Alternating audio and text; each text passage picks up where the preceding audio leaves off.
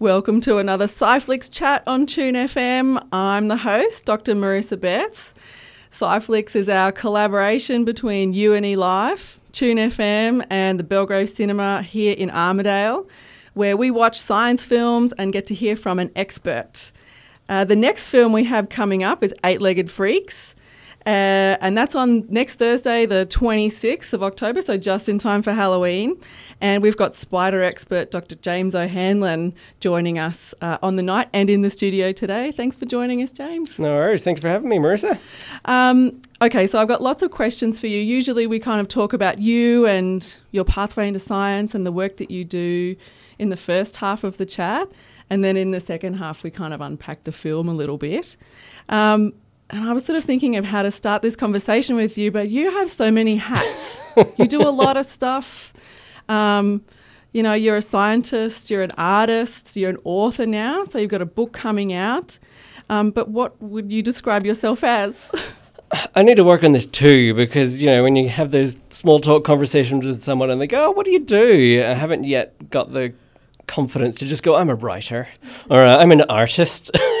Those are big things to say. Yeah, it took me that long to become comfortable saying I'm a scientist that you know I, I tend to just go with I work freelance, uh, which sounds very dull, but yeah, I, I, do lots of different things in the science, art, story space. So how do you feel? How do you feel your week? Like, what's a typical week for James O'Hanlon? For uh, I work from home, so there's mm-hmm. lots of sitting at the desk and then usually I'm doing things in big chunks. So whether it's if it's an illustration job, I'm just in front of my little drawing tablet trying to get as much done. If it's a writing job, I've got my Pomodoro timer going, trying to churn out as many many words as I can. But then sometimes I'm on site painting murals, and I'm spending a week up a scissor lift with a respirator on and spray cans. So yeah, all depends on what the job is at the time. That's uh, it's super exciting. It sounds super exciting and super dynamic. I mean, like I work in science and I feel like my job's kind of varied at all times, but that's next level. Like, how did you go from? Because I know that you, you're, you know, we'll talk about your pathway into science and then maybe out of science mm. as well. Like, um, how did you sort of come to that balance? I always feel like science prepared me for it pretty mm-hmm. well because it's the same thing. Sometimes yeah. you got a paper to write, and so you're spending a week writing papers. Other times you're in the lab getting your hands messy doing stuff. Other times you're teaching, so you're spending a week doing public speaking. You have to be very good at jumping between different priorities at any one time. So yeah, being a scientist, I feel like was strangely great training t- for being a freelance artist. um, and so when you were doing like full time science, what was what was that? I was an animal behavior person, and specifically creepy crawling things, so insects, spiders, the odd you know bird or lizard here and there. And specifically, uh, I, I, guess I was mostly well known for doing research on things like the orchid mantis, which is a praying mantis that looks like a flower, and I'm studying how and why it looks like a flower. And then beyond that, ants, stick insects, wasps grasshoppers, you name it. Did you just love all that stuff since when you were a kid? I started off in science thinking I was going to be a marine biologist, as I think a lot of people do. just like George Costanza. Yeah, you hear the term marine biologist and go, yeah, that's cool. I want to be that guy. I want to hang out on beaches and boats and that kind of stuff. And then you actually go off and study science and you realize it's all kind of the same thing. It's the same skills and same sort of knowledge base. You just apply it to different habitats, and I find that yeah, this little hidden world of tiny little things going on without us noticing was just so mysterious and intriguing that you know, all you needed to do was get your eye in and look under the right rock to find a story that no one's ever told before. And yeah, that, that led me away from marine biology into the world of entomology and arachnology and those things. I love the way you described all those things. It was very poetic about, you know, the sort of, it was almost very like you discovered a secret world, you know, and you were able to immerse yourself in that. And, but you seem very able to communicate that, um, that wonder very well. And I've known, I've known you, well, we were talking just before about how, um, uh, James was my second year animal structure and function tutor when um, I was an undergraduate. But James always had this uh, compelling way to get you excited about science. Did you find that you were a natural communicator of science, or did you have to work on that sort of skill? It all kind of comes down to storytelling, really. I've, and that's something sort of I've seen in reflecting on the kind of work that I did. It's always about finding out what these animals are doing in secret and telling their story, as opposed to maybe other people who would approach science from here as a, a problem the world needs solving. I realized all the things I was doing is all about no revealing, really revealing a story that hasn't been told yet. So I was probably no surprise then that it tied in well with then going out there and telling those stories in ways that people want to hear them. Um, why do you think it's? I mean, uh, with all of the um, knowledge that's available to people today in your mobile phone in your pocket, mm. why do you think it's still important for us to be good science communicators? because science doesn't stop.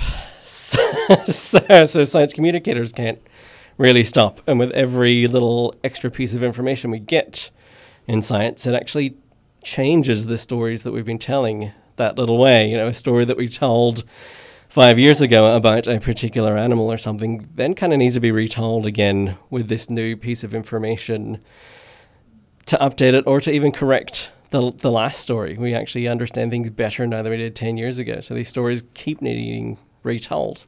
Do you get feedback from people um, that you do science communication to or with um, about the storytelling aspect?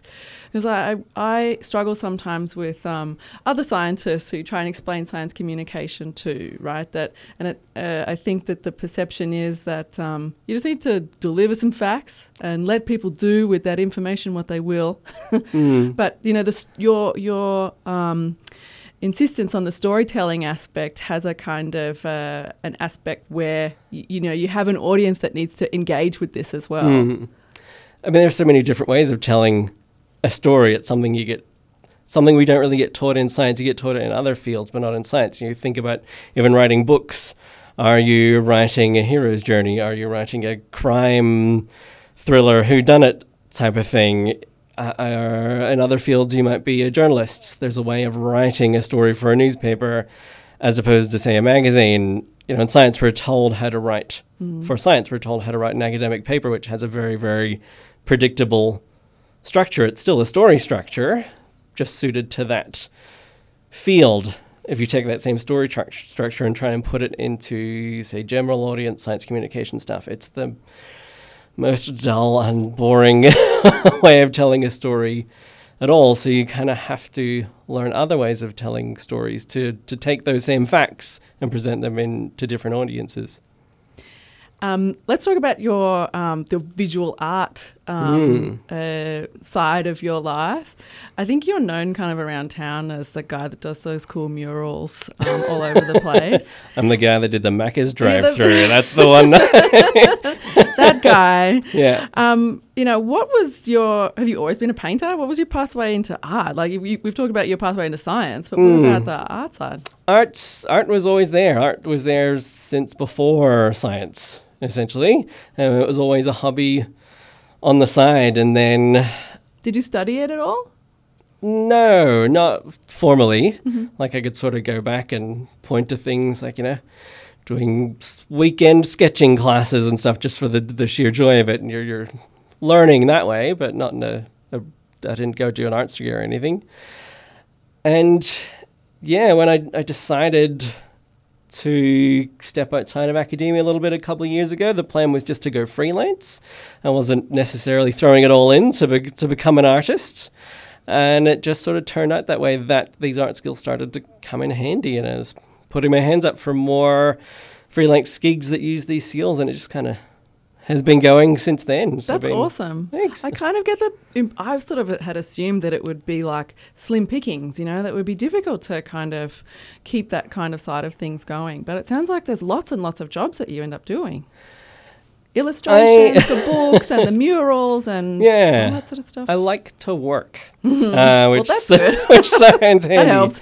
and yeah, there's different people do art for different reasons. Sometimes it's they have an idea they want to get out there, Whereas doing art for other purposes, like you know, solving problems for other people, might not be their thing.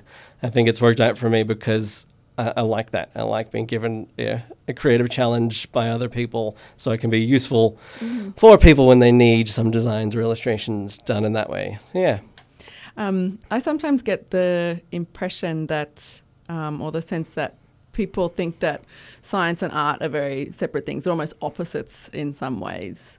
Um, but some of the most creative people I know are also scientists as well. Um, you know, ha- do you feel that science and art complement one another? I mean, obviously, can you explain that kind of connection or balance? Yeah, and it's something that I've noticed a lot of knowing and talking to a lot of scientists. The more you talk to them, you realize they've always got this little side hustle going. Every scientist, I'm going to say it now, has half half a novel hidden on their laptop somewhere. They may want to talk about, it, or they may want to keep it a dirty secret. But there's always this creative little pursuit, and then the the best explanation that I've come up with it is that I feel like science and art trigger those same little reward centers in our brain in that you see something arise from nothing. You know, whenever you're doing science, there's this big knowledge gap, this area where we know nothing about, and you can use, you know, your knowledge and a bit of elbow grease to bring facts to light and, and contribute something to the world that wasn't there before. Art's the same thing. You can create a character or tell a story that exists on its own once you've created it. And it's almost like you're sort of playing God in a little way, just using your own powers to bring something into existence that wasn't there. I if love that, makes sense. No, it totally does. I think about this all the time. I, I actually am one of those people that did I did half an art degree before I started science. and so I, I do have the side hustles. um, not a book yet, but other things. And I've I sort of think about um, they're just two different kinds of ways of understanding the world and then communicating about it. Well, it's a very it's a modern thing separating them out it's into two separate it's very fields. true. If you go back to you know Aristotle and Pliny or Plato, it was the same. It was just a way of exploring the world around you Yep. using all of the tools you have in hand. hmm Hmm. And even even like, I mean, I um, always write papers and do science together with other people. I collaborate with other people, and art is very collaborative as well. And so there's all sorts of like very nuanced um, parallels actually um, when you dig down into it. Um, so yeah, I've loved picking your brain about the art v science thing. Um, but let's talk about the film. Let's talk about Eight Legged Freaks, which is on Speaking of week. great works of art, eight-legged freaks. so and spiders, right? So we're here because you're promoting your new book, Mhm. um, Silk and Venom: The Incredible Lives of Spiders. Is that on the shelves yet? Jeez, it's been out for Ah. two weeks now. Oh, it's that's brand new. very exciting. Yes. And congrats on that. That's Thanks bloody much. wonderful. Yeah. So we've got this film um, about spiders coming out, um, or we're, we're showing it next week at the cinema. And so you'll be able to come along to the cinema, quiz James on all of your tricky spider related questions, but also purchase the book Mhm. and get a signing from the author. How very, very exciting. Um, so, um, I mean, I've always been very scared of spiders. I, I do have this sort of spider phobia, which I think is actually pretty common. Like, I think a lot of people are Yeah, scared of spiders. It's the most common fear, bar none. yeah, I mean, I just think they're terrifying. And, um, I mean, but it's obviously not one that you share. No. Uh, you're not scared of spiders at all? Like, No, how did you learn to be in love with spiders? how can you not? I mean, I think I'm going to watch the film with my eyes shut. can I can I flip it back at you and ask, what do you think it is about? Sure. spiders? Yeah. Um, uh, I think they move in a very Mm. strange way, and um, I'm afraid they're going to bite me and um, hurt me.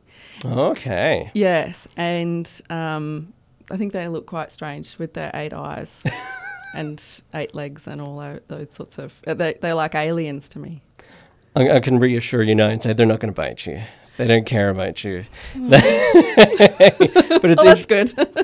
it's actually interesting that you pointed to their bites because that comes up very very rarely oh, really? in surveys of people that have spider fears and you ask them why, the fact that they might be dangerous actually is a very, very uncommon answer. Oh, Thing people point to hairy, yeah, okay. leggy, and the way they move, the way they might you know skitter yeah, about yeah, the they wall do a bit. skitter. Mm. So it's not sort of this logical response of oh, they Oh, might be dangerous. Oh, it's it's more this sort of a- emotional thing. Yeah. Yeah. The other thing that comes up is are things like oh my mum hated them.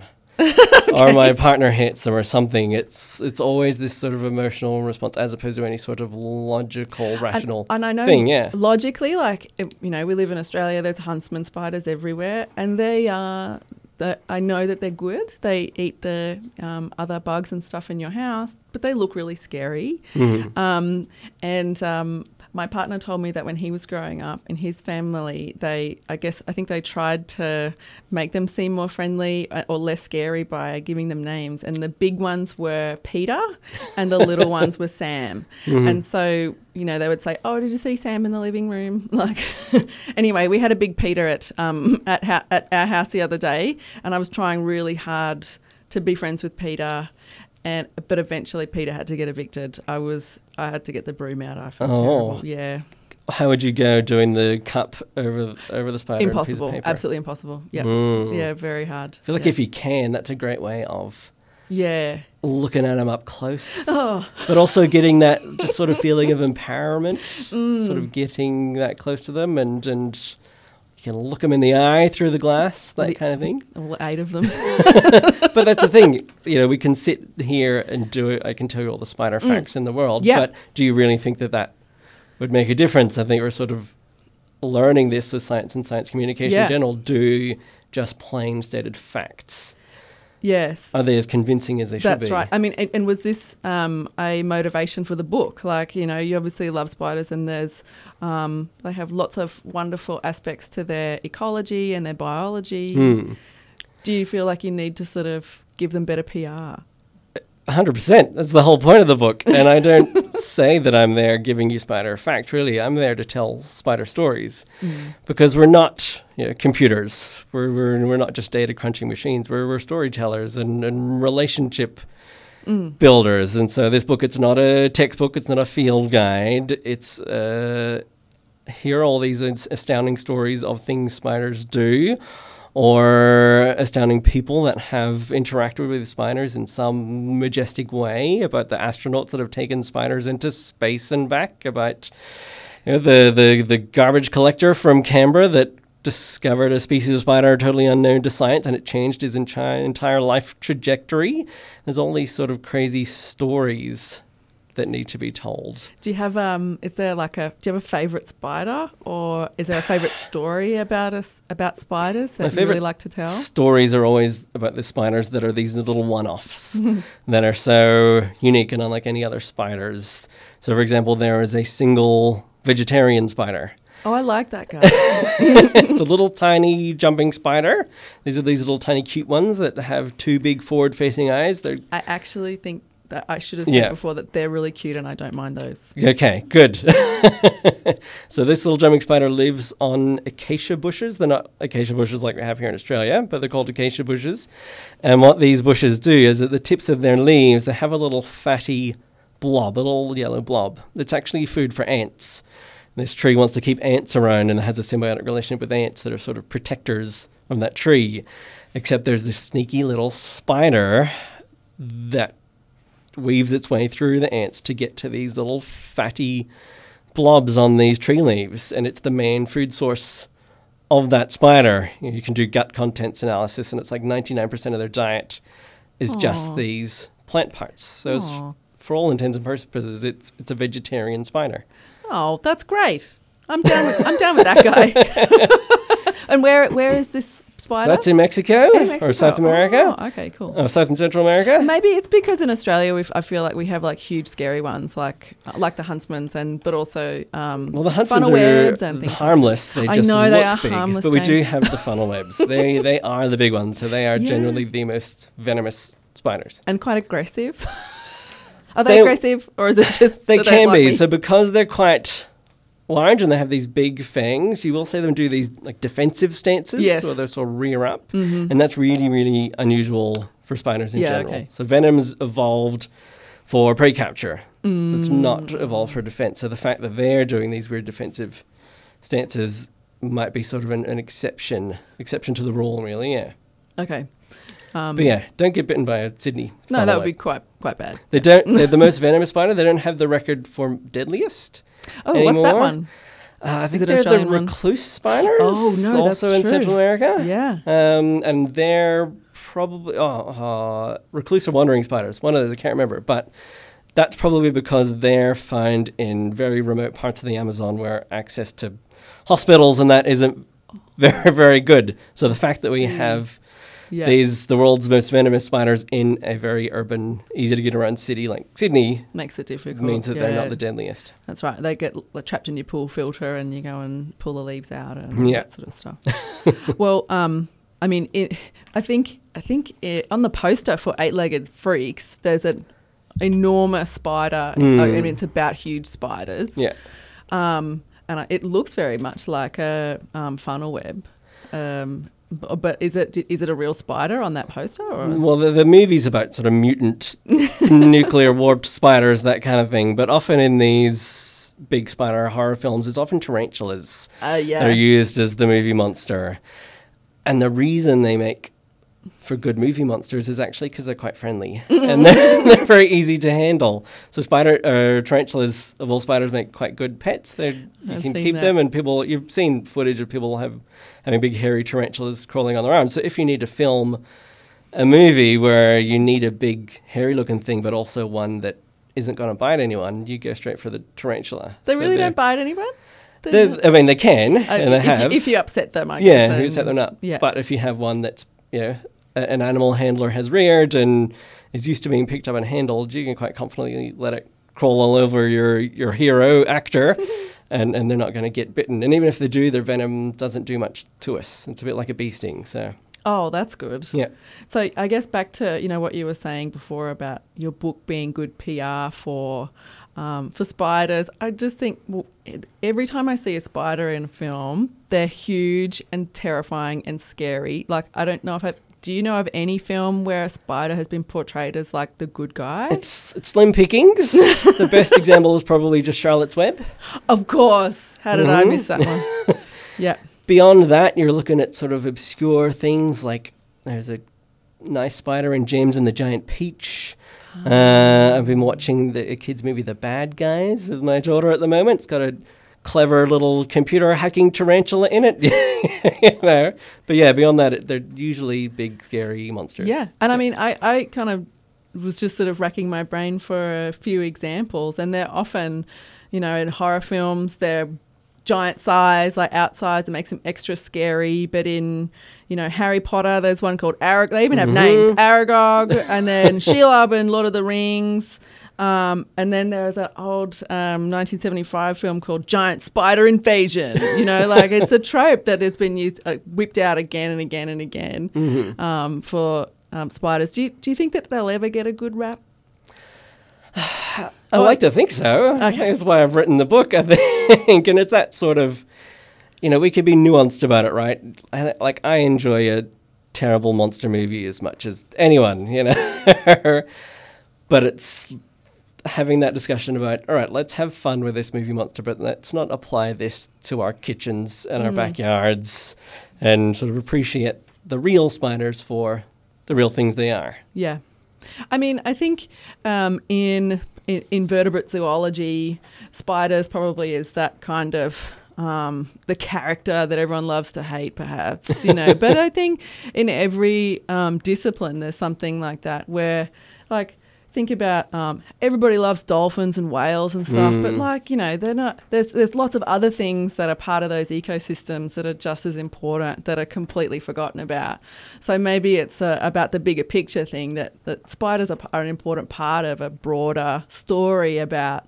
Um, life on Earth, perhaps, or ecosystems that we know very well, even in our, in our backyard. And I think we're getting there. Hmm. I think we have, I think we have bees to thank for Uh, this. yeah, So, so when we look at like the wildlife sort of conservation movement, we can thank whales for that. You know, as soon as we discovered whale song, people latched onto this idea that they were these beautiful creatures a lot like us that you know, sing to their children or something, and then they sort of kick-started the new age animal conservation, wildlife conservation movement. People have sort of pointed at that and said, "Yep, that's the moment everything changed."